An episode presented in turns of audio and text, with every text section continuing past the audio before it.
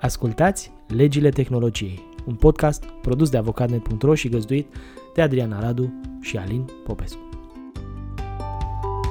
Un proiect de lege din uh, Israel ne pune în fața unei situații interesante. Conform acestuia, un judecător ar putea emite un ordin prin care să solicite unui editor de conținut să elimine postările de pe site-ul său dacă agențiile de aplicare a legii sunt convinse că a fost comisă o infracțiune prin publicarea conținutului.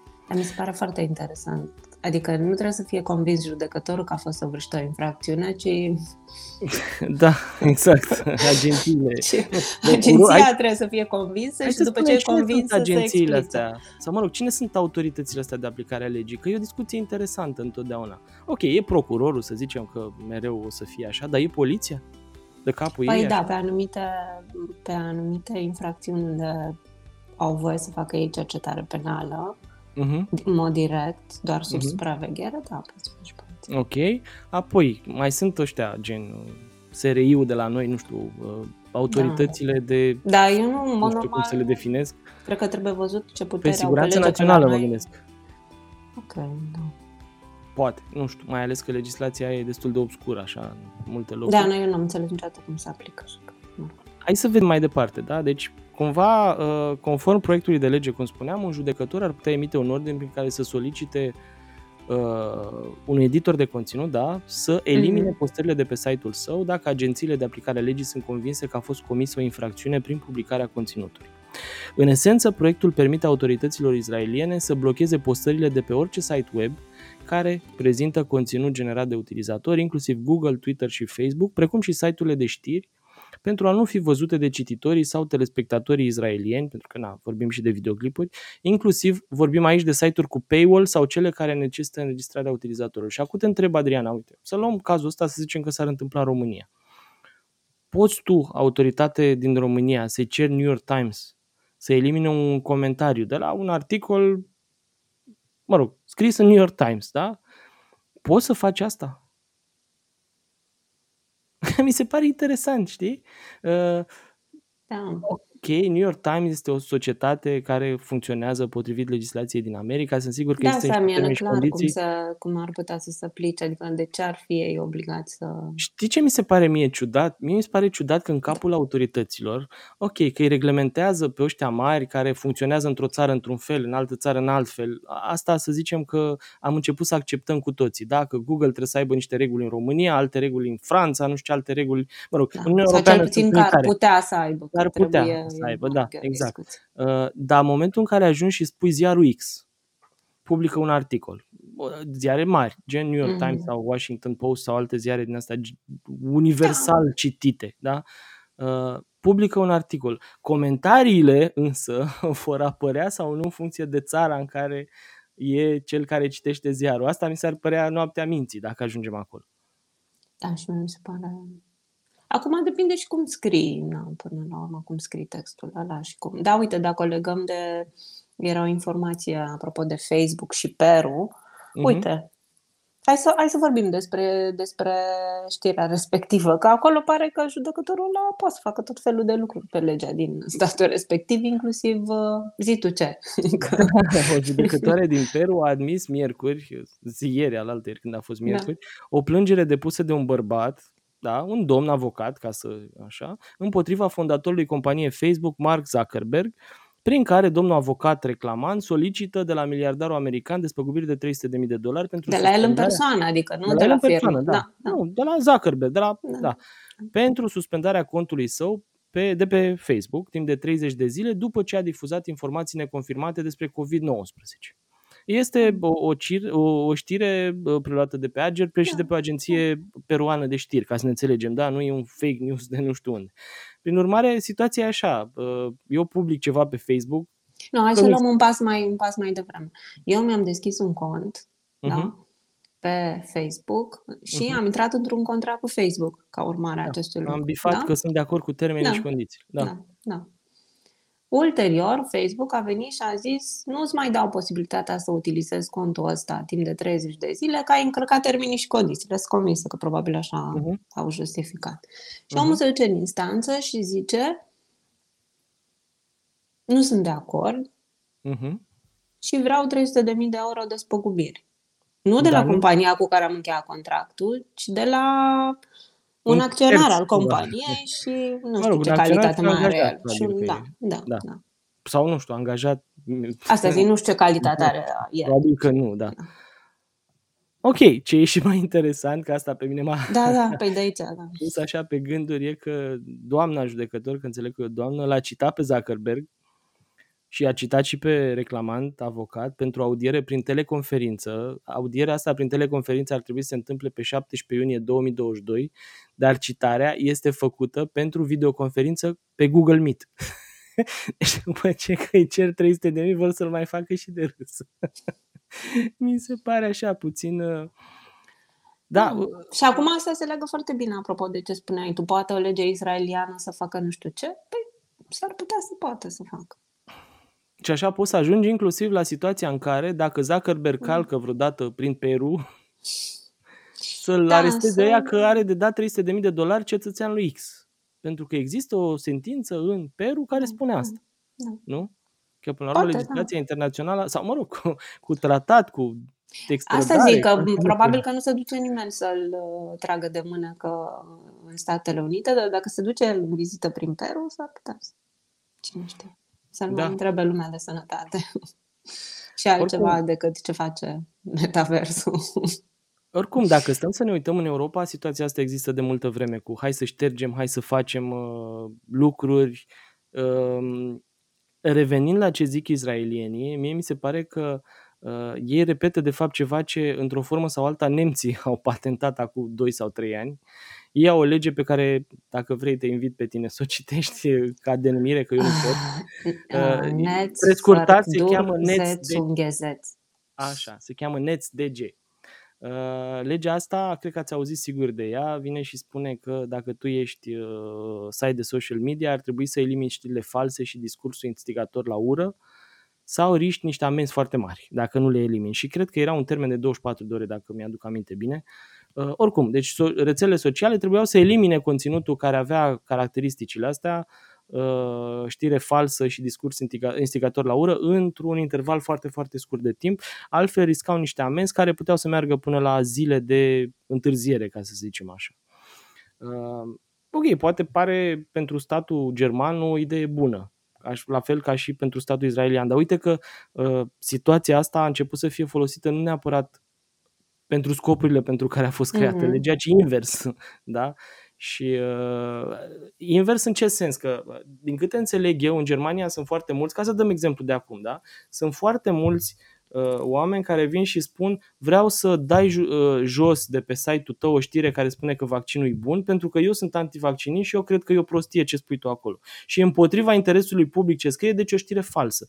Că, știi, trăim într-o lume aia a post-adevărului sau adevărul, mă rog, al lui Trump Fiecare e cu adevărul propriu. fiecare cu adevărul lui și atunci adevărul ăsta pe care îl vezi tu uh, atunci când judeci dacă o știre e falsă sau nu, te poate duce la situații în E care relativ, da.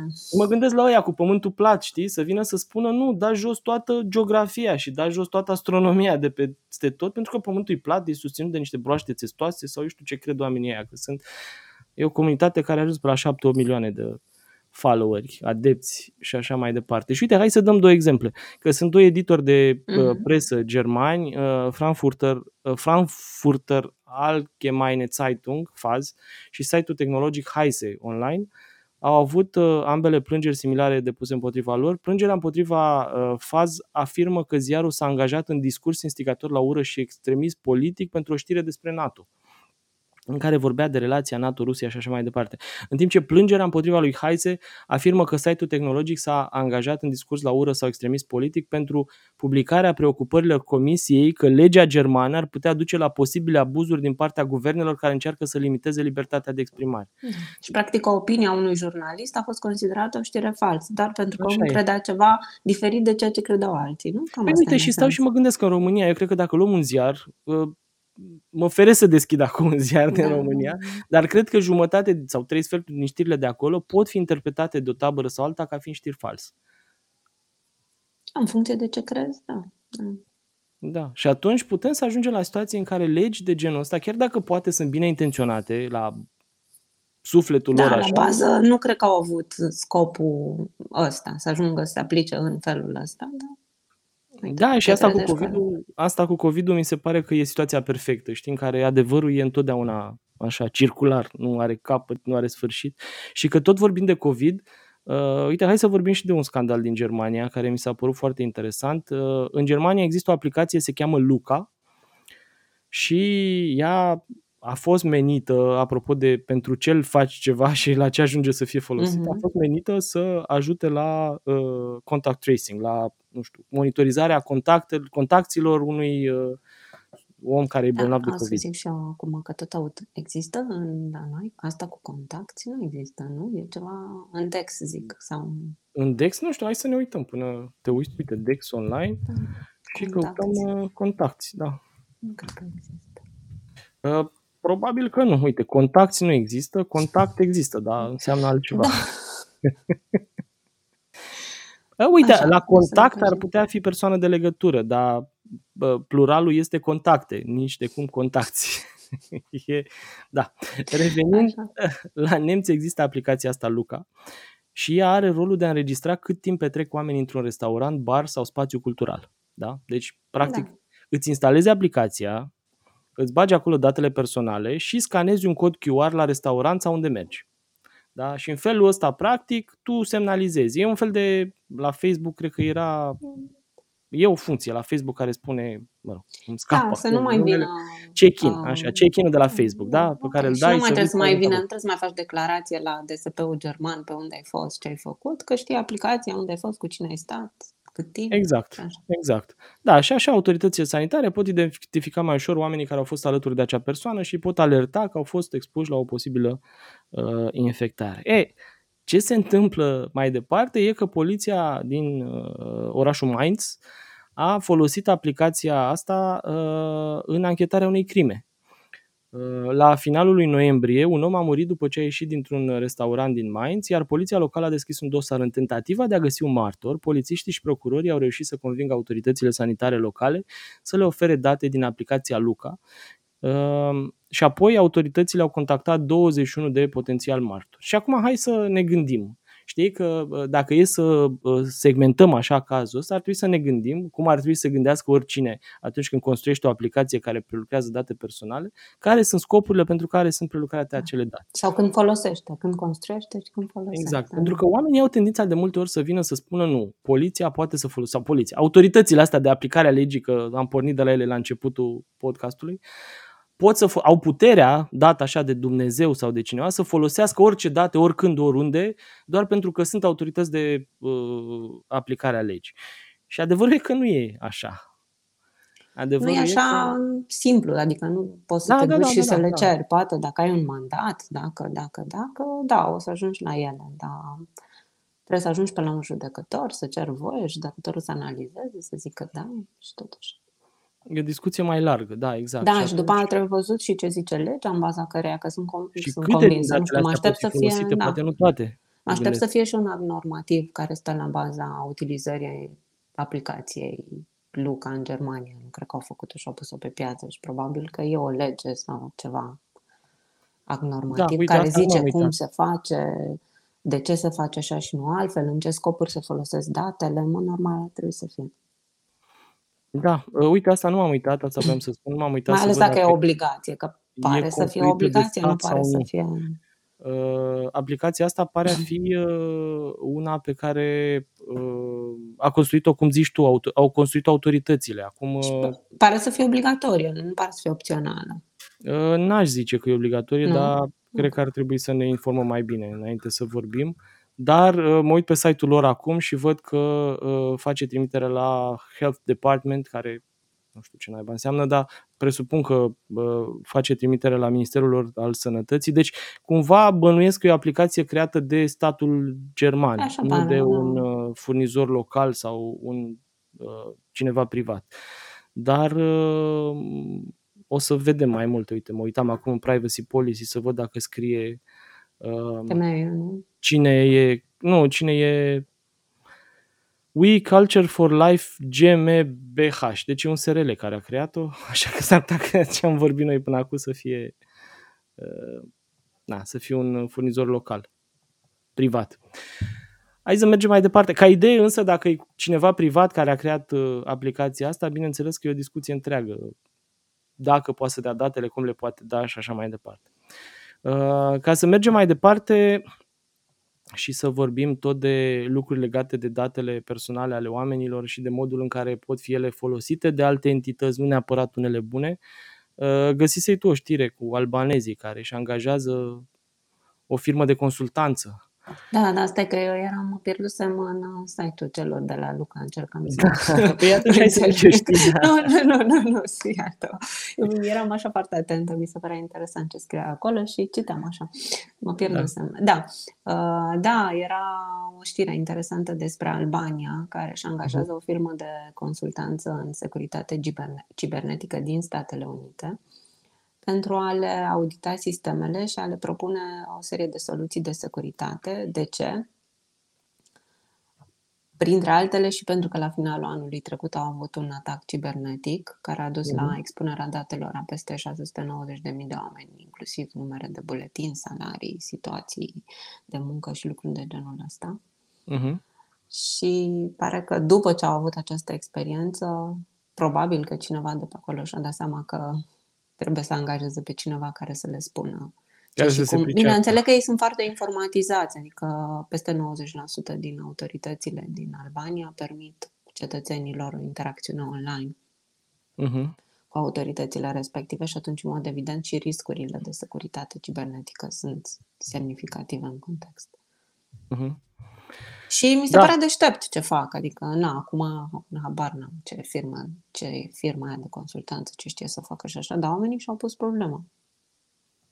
Uite, pe, uh, în contextul ăsta, cred că și României ar fi util un audit de securitate uh, construit la nivelul uh, autorităților publice până la urmă privații trebuie să-și vadă singuri de chestia asta, au tot felul de obligații da, legale să o facă. Nu, și autoritățile publice au tot felul de obligații legale să o facă, nu doar prin GDPR, dar și mă rog, tot felul de directive care îi obligă să facă asta. NIS e una dintre ele, spre exemplu, dar, mă rog, sunt sigur că sunt foarte multe autorități publice la noi care uh, la cum arată site-urile lor au o problemă reală să înțeleagă tehnologia aia de bază, dar aminte să-și da. mai și bată capul cu securitatea da, rețelelor unii... informatice.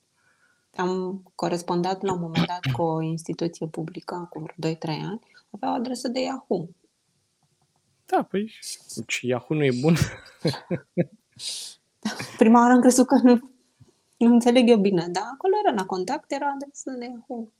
Dar să știi că, uite, acte pe adresa pornind aia, de la ideea asta, Uh, cred că e o problemă de strategie a statului român. Da? Dincolo de faptul că uh, conducătorii acelor autorități publice au o problemă ei înșiși de limitare a vederii în viitor așa și a uh, înțelegerii unor pericole, eu cred că statul român are o problemă rela- uh, serioasă în a educa toate aceste autorități în spiritul în care ar trebui să uh, funcționeze ele acum. Da?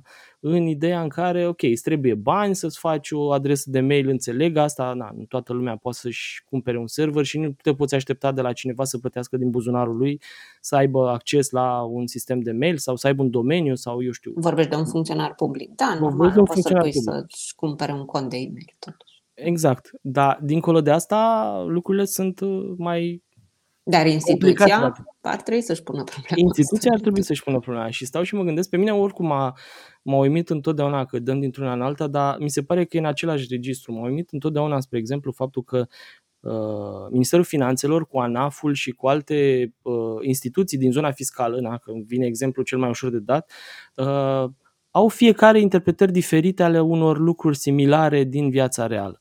Și am aflat că există direcții diferite de comunicare și în, în interiorul acestor instituții și că, practic, oamenii ăia se informează mai degrabă de la privați externi sau se informează de pe unde pot fiecare, fără să existe o direcție clară de la centru, băi, uite, cazul ăsta îl interpretăm așa sau uite, hai să ne stăm toți la masă din când în când și să punem uh, uh, la comun tot felul de experiențe uh, similare și din Cluj și din Suceava și din Gorj da, da. și să vedem că avem o problemă, că îi interpretăm diferit și să avem toți același nivel de înțelegere. Da, exact. Da, sau hai să explicăm tuturor că a apărut legea nu știu care care modifică articolul ăla în sensul ăsta, nu în alt sens sau lucruri de genul ăsta și e relativ ușor să faci asta prin intermediul unor direcții de comunicare bine puse la punct, care să funcționeze cu adevărat, nu doar să, mă rog, ia bani și să facă comunicări absurde sau pliante sau alte lucruri de genul ăsta. Mi se pare că comunicările interne, că revenim la asta, uh, direcțiile astea de comunicare funcționează mai degrabă uh, pentru publicul larg, unde încearcă să dea niște informații cât de cât actuale, în loc să funcționeze ca uh, un liant pentru oamenii care sunt în uh, autoritățile respective, cel puțin la nivelul ăsta de interpretare. Și ajungem exact la subiectul de la care plecasem. Instituția nu-și pune problema, oamenii nu-și pun problema nici atât. Și una e să stea X sau Y privat cu datele pe telefon sau să facă lucruri și alta e să stea cineva de la ANAF cu un acces potențial uh, sau cu parole de acces potențial într-un sistem informatic de pe un telefon nesecurizat, pentru că de acolo, teoretic, se pot accesa datele unui număr foarte, foarte mare de oameni. Da, păi uite, în context, cred că are sens să vorbim și de știrea aia de la, uh-huh. uh, legată de forul economic uh, mondial. Uh-huh care adăuga securitatea cibernetică pe, pe lista riscurilor pentru economia globală alături de schimbările climatice și pandemia. Și uh-huh. ce mhm. mi se părea foarte interesant este că ei spuneau, ei trimit niște chestionare către diversi directori de companii, autorități din toată lumea ca să înțeleagă cumva diverse trenduri din uh, economia globală. Uh-huh. Și ce spuneau ei este că au senzația că există un uh, blind spot din pentru atât la nivel de companii cât și la nivel de guverne vis-a-vis de cât de, cât de ridicat este riscul ăsta. Da. Păi uite, uh, scuză-mă că te întrerup, dar eu știri așa, nu? cumva de ultimă oră mă uitam acum la Politico, se pare că ucrainienii au avut în dimineața asta un atac informatic uh, destul de uh, extins așa asupra autorităților din țară pentru că uh, se pune chiar problema lipsei de funcționare serioasă a multor autorități publice din Ucraina. Oh. Uh, și acum și... poți să speculezi cine, din ce țară vine atacul? Nu, hai să nu Da, mă rog, hai să spunem că vine la o zi după ce au fost uh, purtate niște negocieri de NATO și Rusia, cred că ieri au fost sau alte, nu mai știu exact. Zilele astea, da. da, uh, o zi sau două. Uh, și scrie mesajul hackerilor ucrainienilor pregătiți-vă pentru cei mai rău și ar trebui să vă fie frică, toate datele voastre personale au fost încărcate pe web. Poate este un, o acuzație sau po- poate e o amenințare sterilă, dar nu știi niciodată, cel puțin uh, din punctul ăsta de vedere. Și de aia stau și mă gândesc cât de uh, naive și cât de, uh, cum să spun, lipsite de apărare sunt cu adevărat statele atunci când vorbim de un război informatic. Pentru că da, ne cumpărăm corvete și ne cumpărăm uh, avioane F nu știu cât la mâna șaptea, din păcate securitatea informatică nu prea poți face la mâna șaptea, că la mâna șaptea nu te ajută cu nimic. Da, e, da. Și cum ai lua aspirină la orice boală. Da, e interesant. Și uite, uh, că tot mergem uh, în direcția asta, deși, mă rog, vorbim de date personale, Hai să mai spunem încă o știre, a apărut ieri, Autoritatea pentru Protecția Datelor din Austria spune că utilizarea Google Analytics în Europa încalcă interdicția de a transfera date uh, personale din Europa în Statele Unite, în lipsa unor garanții adecvate de securitate.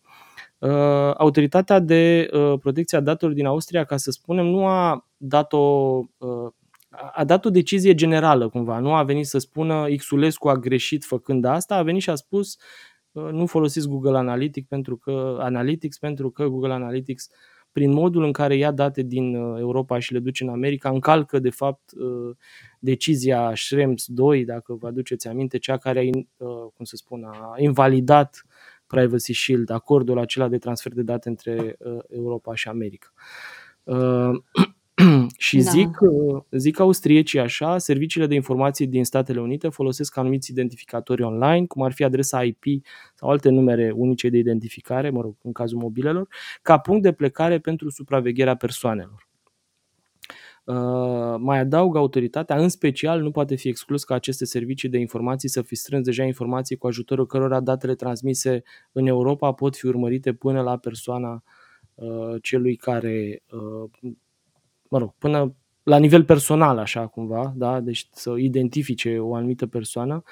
Pentru a ajunge la concluzia sa, autoritatea de reglementare a uh, evaluat diferite măsuri pe care Google a spus că le-a implementat pentru a proteja datele în Statele Unite, cum ar fi criptarea repaus în centrele sale de date sau afirmația Google că datele sale trebuie considerate ca fiind pseudonimizate, dar autoritatea nu a constatat că au fost instituite suficiente garanții pentru a bloca în mod eficient accesul serviciilor de informații din Statele Unite la date, așa cum e necesar pentru a îndeplini standardele aduse de GDPR.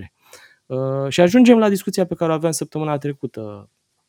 Eu cred din ce în ce mai tare că o să fie un acord între Europa și Statele Unite, pentru că altfel o să asistăm la o debandadă în curând, adică o să fie anii, anul ăsta, anul mm. viitor. Păi, stai, bine, eu o să mă abțin să comentez știrea cu Google Analytics din anumite motive, dar strict cu privire la toată discuția asta, statele transferuri Uniunea Europeană, Statele Unite, deja uh-huh. e o demandată. Adică, dacă nu găsesc o soluție, o să fie una și mai mare și probabil că singura soluție să încheie un acord. Păi da, și am văzut că există da. tot da, variante. Și, da. Nu, nu, mă gândeam, știi, că uh, în contextul ăsta niciunii nu sunt sfinți, nici de parte, nici de alta. Așa e. Da. Da, și pentru că europenii tot nu sunt sfinți, să spunem că săptămâna viitoare sau, mă rog, hai să zicem că luna asta, poate luna viitoare ar putea fi uh, adoptat de uh, Parlamentul European, nu? Ce? Uh, Digital, Digital Services Act. Act. Da, așa da. am înțeles, da. da. Uh, și în felul ăsta și închidem cercul cu discuția de la care am pornit, cea cu moderarea conținutului, pentru că Digital Services Act în principal vine și spune tot felul de lucruri care impun uh, gatekeepers, acestor mari uh, companii care administrează conținut generat de utilizator, dar nu numai lor, tot felul de obligații de moderare, care sunt mai mult sau mai puțin uh, interesante, dar dincolo de asta mai vine și face ceva. Și lucrul ăla văd că e o discuție interesantă cât de extins va fi sau nu, pentru că într-o formă sau alta, prin Digital Services Act, înțeleg că există o presiune publică din ce în ce mai mare mm-hmm. să fie interzisă publicitatea uh, targetată. Țintită comportamental. Da. Da. Știi că am folosit odată, eu nu, nu cred că o să o uit niciodată, într-un articol am scris despre publicitatea targetată comportamental și am avut niște comentarii foarte acide despre cum targetat nu există în limba română. nu o să uit niciodată că trebuie să zic țintit. Țintită, da. Nu, mă gândeam că a venit cineva să spună că targetarea poate să fie doar nu, comportamentală nu, mi-a mi-a zis că folosesc cuvinte care nu există în limba română, ceea ce omul avea dreptate. Da, nu, a, a, aici mi se pare interesantă discuția asta cu targetarea pentru că am văzut-o în presă de multe ori și se face așa o confuzie. Nu toată publicitatea țintită este publicitate țintită pe comportamentul Com, cuiva. Da, da. În momentul în care pui într-un sistem de ăsta de reclamă online, să spunem, într-un server, așa se cheamă el tehnic, dar în momentul în care pui acolo un banner sau un mesaj publicitar, ai de ales între diverse metode prin care să rafineze audiența care, căreia îi se adresează acel uh, mesaj publicitar. Și poți să o rafinezi uh, folosind criterii care țin de comportamentul cuiva, comportament da, deci ce i-a plăcut, pe unde a fost, lucruri Apropo de, de informațiile pe care le da, informațiile pe care le-ai strâns și ce ai observat tu din ceea ce a făcut el. Exact, sau poți să țintești publicitatea respectivă pe anumite ore, vrei să se afișeze numai între 10 și 10 seara, da? pentru că noaptea nu e publicul tău acolo. Sau poți să țintești publicitatea respectivă pe anumite uh, uh, teritorii. Vrei să, vezi, vrei să vadă doar românii un anunț în limba română, pentru că dacă îl vede toată lumea, nu o să te ajute cu nimic că dă click cineva din Venezuela pe el, că nu e clientul tău acolo și așa mai departe. Deci publicitatea țintită e așa o, o specie, n-am, n-am, mi-e greu întotdeauna să diferențiez genul, specie, așa.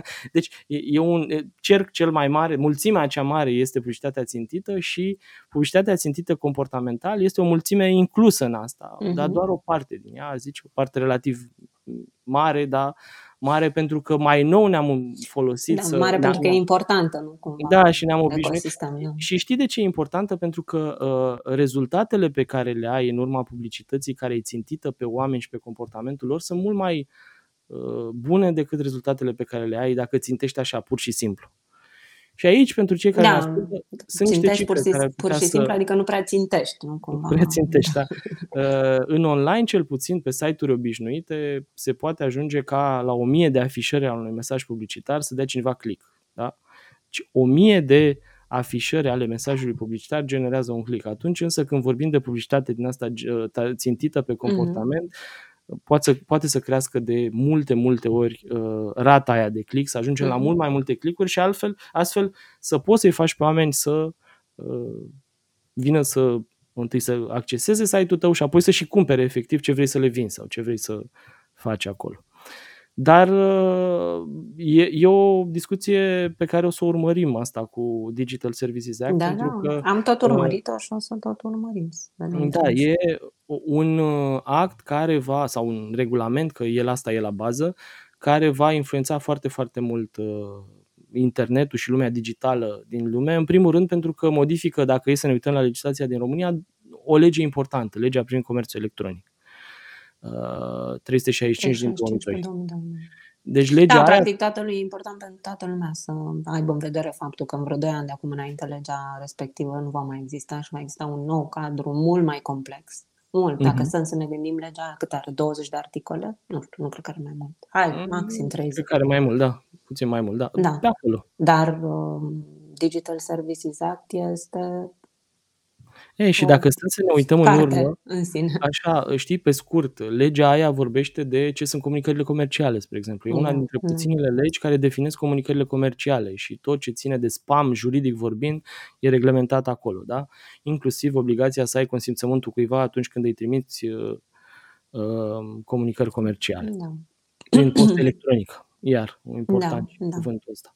Bine, și uh, sunt tot felul de definiții acolo care nu se găsesc în alte părți. Care exact. Legea aia definește răspunderea găzduitorilor de informație, care găzduitori mm. pot să fie, mă rog, uh, de mai multe feluri, uh, nu intrăm acum în amănunte, dar legea aia vine și spune ce răspundere are Facebook, spre exemplu, ce răspundere are un furnizor de hosting, unul care vă ține site-ul, da. sau ce răspundere are un ISP, cineva ca RCSRDS, da? Prin țevile căruia curge doar informația, fără să o stocheze neapărat undeva.